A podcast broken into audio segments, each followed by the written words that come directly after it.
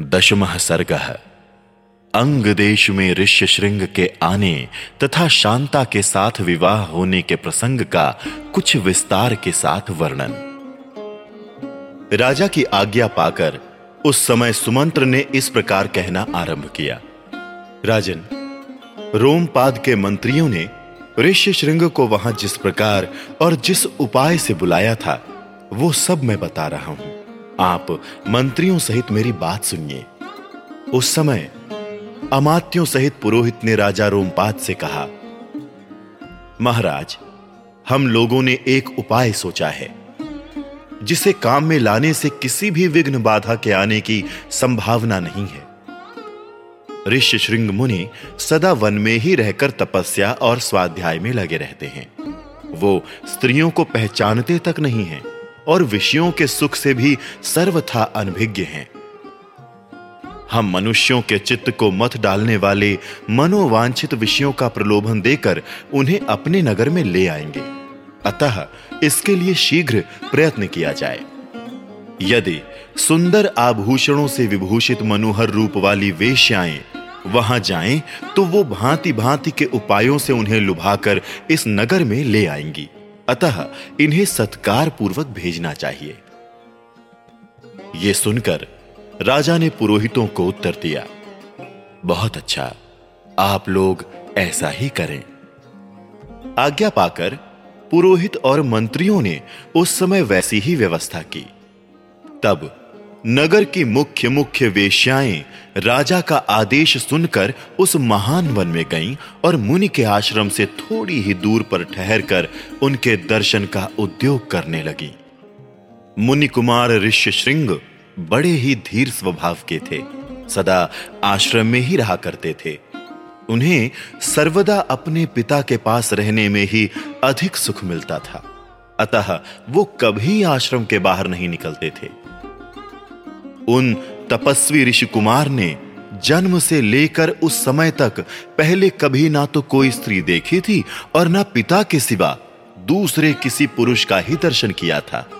नगर या राष्ट्र के गाँवों में उत्पन्न हुए दूसरे दूसरे प्राणियों को भी वो नहीं देख पाए थे। तदनंतर एक दिन विभांडक कुमार ऋषि श्रृंग अकस्मात घूमते फिरते उस स्थान पर चले आए, जहाँ वो वेश्याएँ ठहरी हुई थीं। वहाँ उन्होंने उन सुंदरी वनिताओं को देखा। उन प्रमदाओं का वेश बड़ा ही सुंदर और अद्भुत था।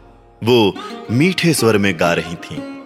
ऋषि कुमार को आया देख सभी उनके पास चली आईं और इस प्रकार पूछने लगी।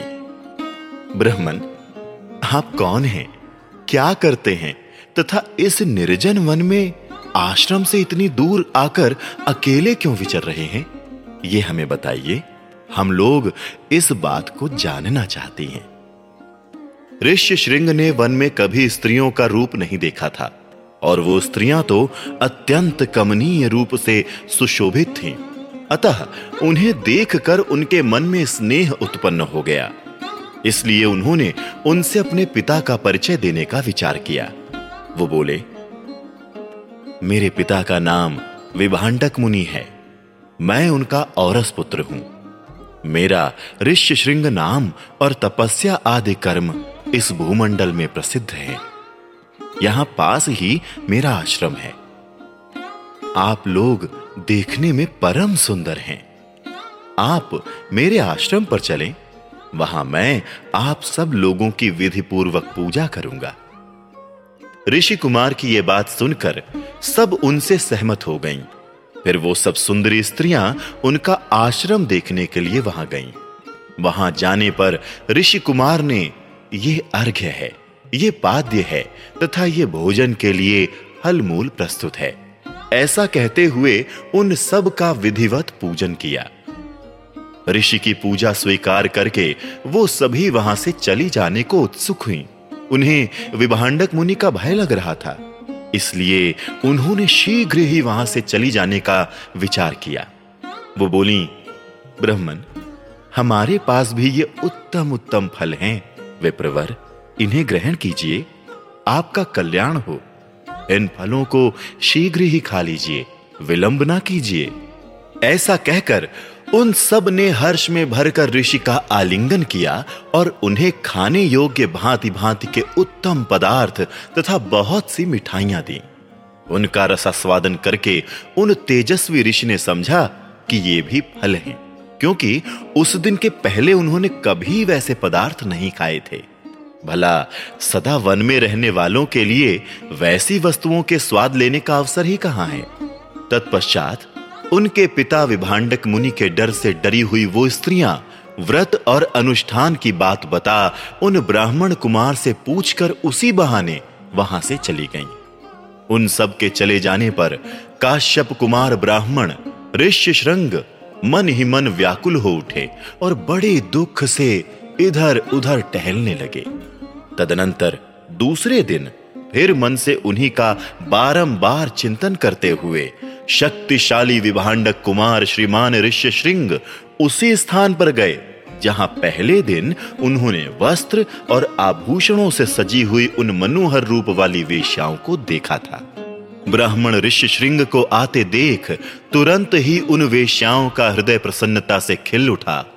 वो सब की सब उनके पास जाकर उनसे इस प्रकार कहने लगी, सौम्य, आओ, आज हमारे आश्रम पर चलो। यद्यपि यहाँ नाना प्रकार के फल, मूल बहुत मिलते हैं, तथापि वहाँ भी निश्चय ही इन सब का विशेष रूप से प्रबंध हो सकता है उन सब के मनोहर वचन सुनकर ऋष्य श्रृंग उनके साथ जाने को तैयार हो गए और वो स्त्रियाँ उन्हें अंग देश में ले गईं। उन महात्मा ब्राह्मण के अंग देश में आते ही इंद्र ने संपूर्ण जगत को प्रसन्न करते हुए सहसा पानी बरसाना आरंभ कर दिया वर्षा से ही राजा को अनुमान हो गया कि वो तपस्वी ब्राह्मण कुमार आ गए। फिर बड़ी विनय के साथ राजा ने उनकी अगवानी की और पृथ्वी पर मस्तक टेक कर उन्हें साष्टांग प्रणाम किया। फिर एकाग्र चित्त होकर उन्होंने ऋषि को अर्घ्य निवेदन किया तथा उन विप्र शिरोमणि से वरदान मांगा। भगवान, आप और आपके पिताजी का कृपा प्रसाद मुझे प्राप्त हो। ऐसा उन्होंने इसलिए किया कि कहीं कपट पूर्वक यहाँ तक लाए जाने का रहस्य जान लेने पर विप्रवर ऋष्य श्रृंग अथवा विभांडक मुनि के मन में मेरे प्रति क्रोध न हो। तत्पश्चात ऋष्य श्रृंग को अंतपुर में ले जाकर उन्होंने शांत चित्त से अपनी कन्या शांता का उनके साथ विधि पूर्वक विवाह कर दिया। ऐसा करके राजा को बड़ी प्रसन्नता हुई। इस प्रकार महातेजस्वी ऋष्य श्रृंग राजा से पूजित हो, संपूर्ण मनोवांछित भोग प्राप्त कर अपनी धर्म पत्नी शांता के साथ वहाँ रहने लगे। इस प्रकार श्री वाल्मीकि निर्मित आर्ष रामायण आदि काव्य के बाल कांड में दसवां सर्ग पूरा हुआ। एकादश सर्ग। सुमंत्र के कहने से राजा दशरथ का सपरिवार अंगराज के यहाँ जाकर वहाँ से शांता और ऋषि श्रृंग को अपने घर ले आना। तदनंतर सुमंत्र ने फिर कहा, राजेंद्र, आप पुनः मुझसे अपने हित की वो बात सुनिए, जिसे देवताओं में श्रेष्ठ बुद्धिमान सनत कुमार जी ने ऋषियों को सुनाया था। उन्होंने कहा था इक्ष्वाकु वंश में दशरथ नाम से प्रसिद्ध एक परम धार्मिक सत्य प्रतिज्ञ राजा होंगे। उनकी अंगराज के साथ मित्रता होगी। दशरथ के एक परम सौभाग्यशालिनी कन्या होगी, जिसका नाम होगा शांता। अंग देश के राजकुमार का नाम होगा रोमपाद। महायशस्वी राजा दशरथ उनके पास जाएँगे और कहेंगे, धर्मात्मन मैं संतानहीन हूँ। यदि आप आज्ञा दें तो शांता के पति ऋषि श्रृंग मुनि चलकर मेरा यज्ञ करा दें। इससे मुझे पुत्र की प्राप्ति होगी और मेरे वंश की रक्षा हो जाएगी। राजा की यह बात सुनकर मन ही मन उस पर विचार करके मनस्वी राजा रोमपाद शांता के पुत्रवान पति को उनके साथ भेज देंगे। ब्राह्मण ऋषि श्रृंग को पाकर राजा दशरथ की सारी चिंता दूर हो जाएगी और वो प्रसन्न चित्त होकर उस यज्ञ का अनुष्ठान करेंगे। यश की इच्छा रखने वाले धर्मज्ञ राजा दशरथ हाथ जोड़कर द्विज श्रेष्ठ ऋष्य श्रृंग का यज्ञ, पुत्र और स्वर्ग के लिए वर्ण करेंगे तथा वो प्रजापालक नरेश उन श्रेष्ठ ब्रह्मर्षि से अपनी अभीष्ट वस्तु प्राप्त कर लेंगे। राजा के चार पुत्र होंगे, जो अप्रमेय पराक्रमी, वंश की मर्यादा बढ़ाने वाले और सर्वत्र विख्यात होंगे। महाराज, पहले सत्य युग में शक्तिशाली देव प्रवर भगवान सनत कुमार जी ने ऋषियों के समक्ष ऐसी कथा कही थी। पुरुष सिंह महाराज इसलिए आप स्वयं ही सेना और सवारियों के साथ अंग देश में जाकर मुनि कुमार ऋषि श्रृंग को सत्कार पूर्वक यहाँ ले आइए।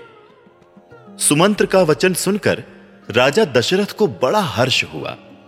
उन्होंने मुनिवर वशिष्ठ जी को भी सुमंत्र की बातें सुनाई और उनकी आज्ञा लेकर रनिवास की रानियों तथा मंत्रियों के साथ अंग देश के लिए प्रस्थान किया। जहाँ विप्रवर ऋष्य श्रृंग निवास करते थे। मार्ग में अनेकानेक वनों और नदियों को पार करके वो धीरे धीरे उस देश में जा पहुँचे, जहाँ मुनिवर ऋष्य श्रृंग विराजमान थे। वहाँ पहुँचने पर उन्हें द्विज श्रेष्ठ ऋष्य श्रृंग रोमपाद के पास ही बैठे दिखाई दिए। वो ऋषि कुमार प्रज्वलित अग्नि के समान तेजस्वी जान पड़ते थे। तदनंतर राजा रोमपाद ने मित्रता के नाते अत्यंत प्रसन्न हृदय से महाराज दशरथ का शास्त्रोक्त विधि के अनुसार विशेष रूप से पूजन किया और बुद्धिमान ऋषि कुमार ऋषि श्रृंग को राजा दशरथ के साथ अपनी मित्रता की बात बताई। उस पर उन्होंने भी राजा का सम्मान किया। इस प्रकार भली भांति आदर सत्कार पाकर नर श्रेष्ठ राजा दशरथ रोमपाद के साथ वहाँ सात आठ दिनों तक रहे। इसके बाद वो अंगराज से बोले, प्रजापालक नरेश, तुम्हारी पुत्री शांता अपने पति के साथ मेरे नगर में पदार्पण करे, क्योंकि वहाँ एक महान आवश्यक कार्य उपस्थित हुआ है। राजा रोमपाद ने बहुत अच्छा ऐसा कहकर उन बुद्धिमान महर्षि का जाना स्वीकार कर लिया और ऋषि श्रृंग से कहा विप्रवर, आप शांता के साथ महाराज दशरथ के यहाँ जाइए। राजा की आज्ञा पाकर उन ऋषि पुत्र ने तथास्तु कहकर राजा दशरथ को अपने चलने की स्वीकृति दे दी। राजा रोमपाद की अनुमति ले ऋषि श्रृंग ने पत्नी के साथ वहाँ से प्रस्थान किया। उस समय शक्तिशाली राजा रोमपाद और दशरथ ने एक दूसरे को हाथ जोड़कर स्नेह पूर्वक छाती से लगाया तथा अभिनंदन किया। फिर मित्र से विदा ले रघुकुल नंदन दशरथ वहाँ से प्रस्थित हुए। उन्होंने पुरवासियों के पास अपने शीघ्रगामी दूत भेजे और कहलाया कि समस्त नगर को शीघ्र ही सुसज्जित किया जाए। सर्वत्र धूप की सुगंध फैले। नगर की सड़कों को झाड़ बुहार कर उन पर पानी का छिड़काव किया जाए, तथा सारा नगर ध्वजा पताकाओं से अलंकृत हो। राजा का आगमन सुनकर पुरवासी बड़े प्रसन्न हुए। महाराज ने उनके लिए जो संदेश भेजा था, उसका उन्होंने उस समय पूर्ण रूप से पालन किया। तदनंतर राजा दशरथ ने शंख और दुंदुभि आदि वाद्यों की ध्वनि के साथ विप्रवर ऋष्य श्रृंग को आगे करके अपने सजे सजाए नगर में प्रवेश किया। उन द्विज कुमार का दर्शन करके सभी नगर निवासी बहुत प्रसन्न हुए। उन्होंने इंद्र के समान पराक्रमी नरेंद्र दशरथ के साथ पुरी में प्रवेश करते हुए ऋष्य श्रृंग का उसी प्रकार सत्कार किया, जैसे देवताओं ने स्वर्ग में सहस्त्राक्ष इंद्र के साथ प्रवेश करते हुए कश्यप नंदन वामन जी का समादर किया था। ऋषि को अंतपुर में ले जाकर राजा ने शास्त्र विधि के अनुसार उनका पूजन किया और उनके निकट आ जाने से अपने को कृतकृत्य माना। विशाल लोचना शांता को इस प्रकार अपने पति के साथ उपस्थित देख अंतपुर की सभी रानियों को बड़ी प्रसन्नता हुई। वो आनंद मग्न हो गई। शांता भी उन रानियों से तथा विशेषतः महाराज दशरथ के द्वारा आदर सत्कार पाकर वहाँ कुछ काल तक अपने पति विप्रवर ऋषि श्रृंग के साथ बड़े सुख से रही। इस प्रकार श्री वाल्मीकि निर्मित आर्ष रामायण आदि काव्य के बालकांड में ग्यारहवां सर्ग पूरा हुआ।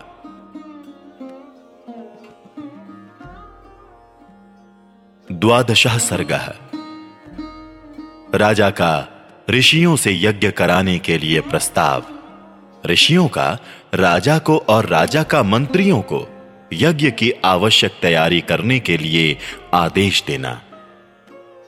तदनंतर बहुत समय बीत जाने के पश्चात कोई परम मनोहर दोष रहित समय प्राप्त हुआ। उस समय वसंत ऋतु का आरंभ हुआ था।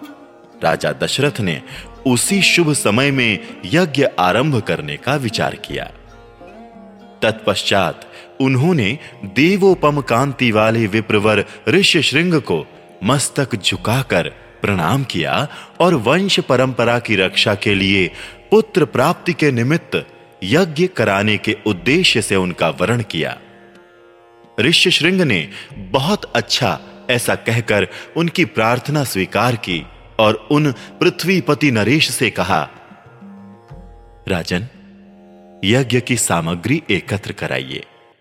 भूमंडल में भ्रमण के लिए आपका यज्ञ संबंधी अश्व छोड़ा जाए और सरयू के उत्तर तट पर यज्ञ भूमि का निर्माण किया जाए।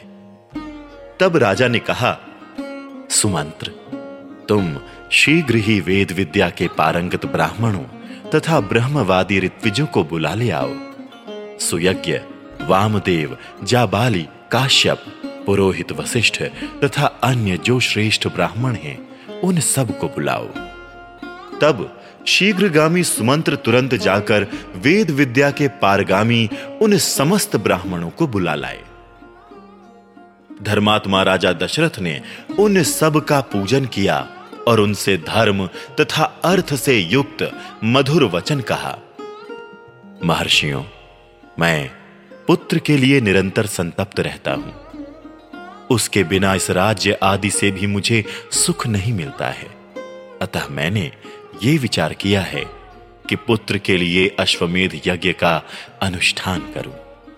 इसी संकल्प के अनुसार मैं अश्वमेध यज्ञ का आरंभ करना चाहता हूँ। मुझे विश्वास है कि ऋषि पुत्र ऋषि श्रृंग के प्रभाव से मैं अपनी संपूर्ण कामनाओं को प्राप्त कर लूँगा। राजा दशरथ के मुख से निकले हुए इस वचन की वशिष्ठ आदि सब ब्राह्मणों ने साधु साधु ऐसा कहकर बड़ी सराहना की। इसके बाद ऋषि श्रृंग आदि सब महर्षियों ने उस समय राजा दशरथ से पुनः ये बात कही। महाराज, यज्ञ सामग्री का संग्रह किया जाए। यज्ञ संबंधी अश्व छोड़ा जाए तथा सरयू के उत्तर तट पर यज्ञ भूमि का निर्माण किया जाए। तुम यज्ञ द्वारा सर्वथा चार अमित पराक्रमी पुत्र प्राप्त करोगे। क्योंकि पुत्र के लिए तुम्हारे मन में ऐसे धार्मिक विचार का उदय हुआ है। ब्राह्मणों की यह बात सुनकर राजा को बड़ी प्रसन्नता हुई। उन्होंने बड़े हर्ष के साथ अपने मंत्रियों से यह शुभ अक्षरों वाली बात कही। गुरुजनों की आज्ञा के अनुसार तुम लोग शीघ्र ही मेरे लिए यज्ञ की सामग्री जुटा दो। शक्तिशाली वीरों के संरक्षण में यज्ञीय अश्व को छोड़ा जाए और उसके साथ प्रधान ऋत्विज भी रहें। सरयू के उत्तर तट पर यज्ञ भूमि का निर्माण हो। शास्त्रोक्त विधि के अनुसार क्रमशः शांति, कर्म, पुण्याह, वाचन आदि का विस्तार पूर्वक अनुष्ठान किया जाए, जिससे विघ्नों का निवारण हो। यदि इस श्रेष्ठ यज्ञ में कष्टप्रद अपराध बन जाने का भय ना हो तो सभी राजा इसका संपादन कर सकते हैं। परंतु ऐसा होना कठिन है, क्योंकि ये विद्वान ब्रह्म राक्षस यज्ञ में विघ्न डालने के लिए क्षेत्र ढूंढा करते हैं। विधिहीन यज्ञ का अनुष्ठान करने वाला यजमान तत्काल नष्ट हो जाता है। अतः मेरा यह यज्ञ जिस तरह विधि पूर्वक संपूर्ण हो सके वैसा उपाय किया जाए। तुम सब लोग ऐसे साधन प्रस्तुत करने में समर्थ हो। तब, बहुत अच्छा। ऐसा कहकर सभी मंत्रियों ने राज राजेश्वर दशरथ के उस कथन का आदर किया और उनकी आज्ञा के अनुसार सारी व्यवस्था की। तत्पश्चात उन ब्राह्मणों ने भी धर्मज्ञ नृप श्रेष्ठ दशरथ की प्रशंसा की और उनकी आज्ञा पाकर सब जैसे आए थे वैसे ही चले गए। उन ब्राह्मणों के चले जाने पर मंत्रियों को भी विदा करके वो महाबुद्धिमान नरेश अपने महल में गए। इस प्रकार श्री वाल्मीकि निर्मित आर्ष रामायण आदि काव्य के बाल कांड में बारहवां सर्ग पूरा हुआ।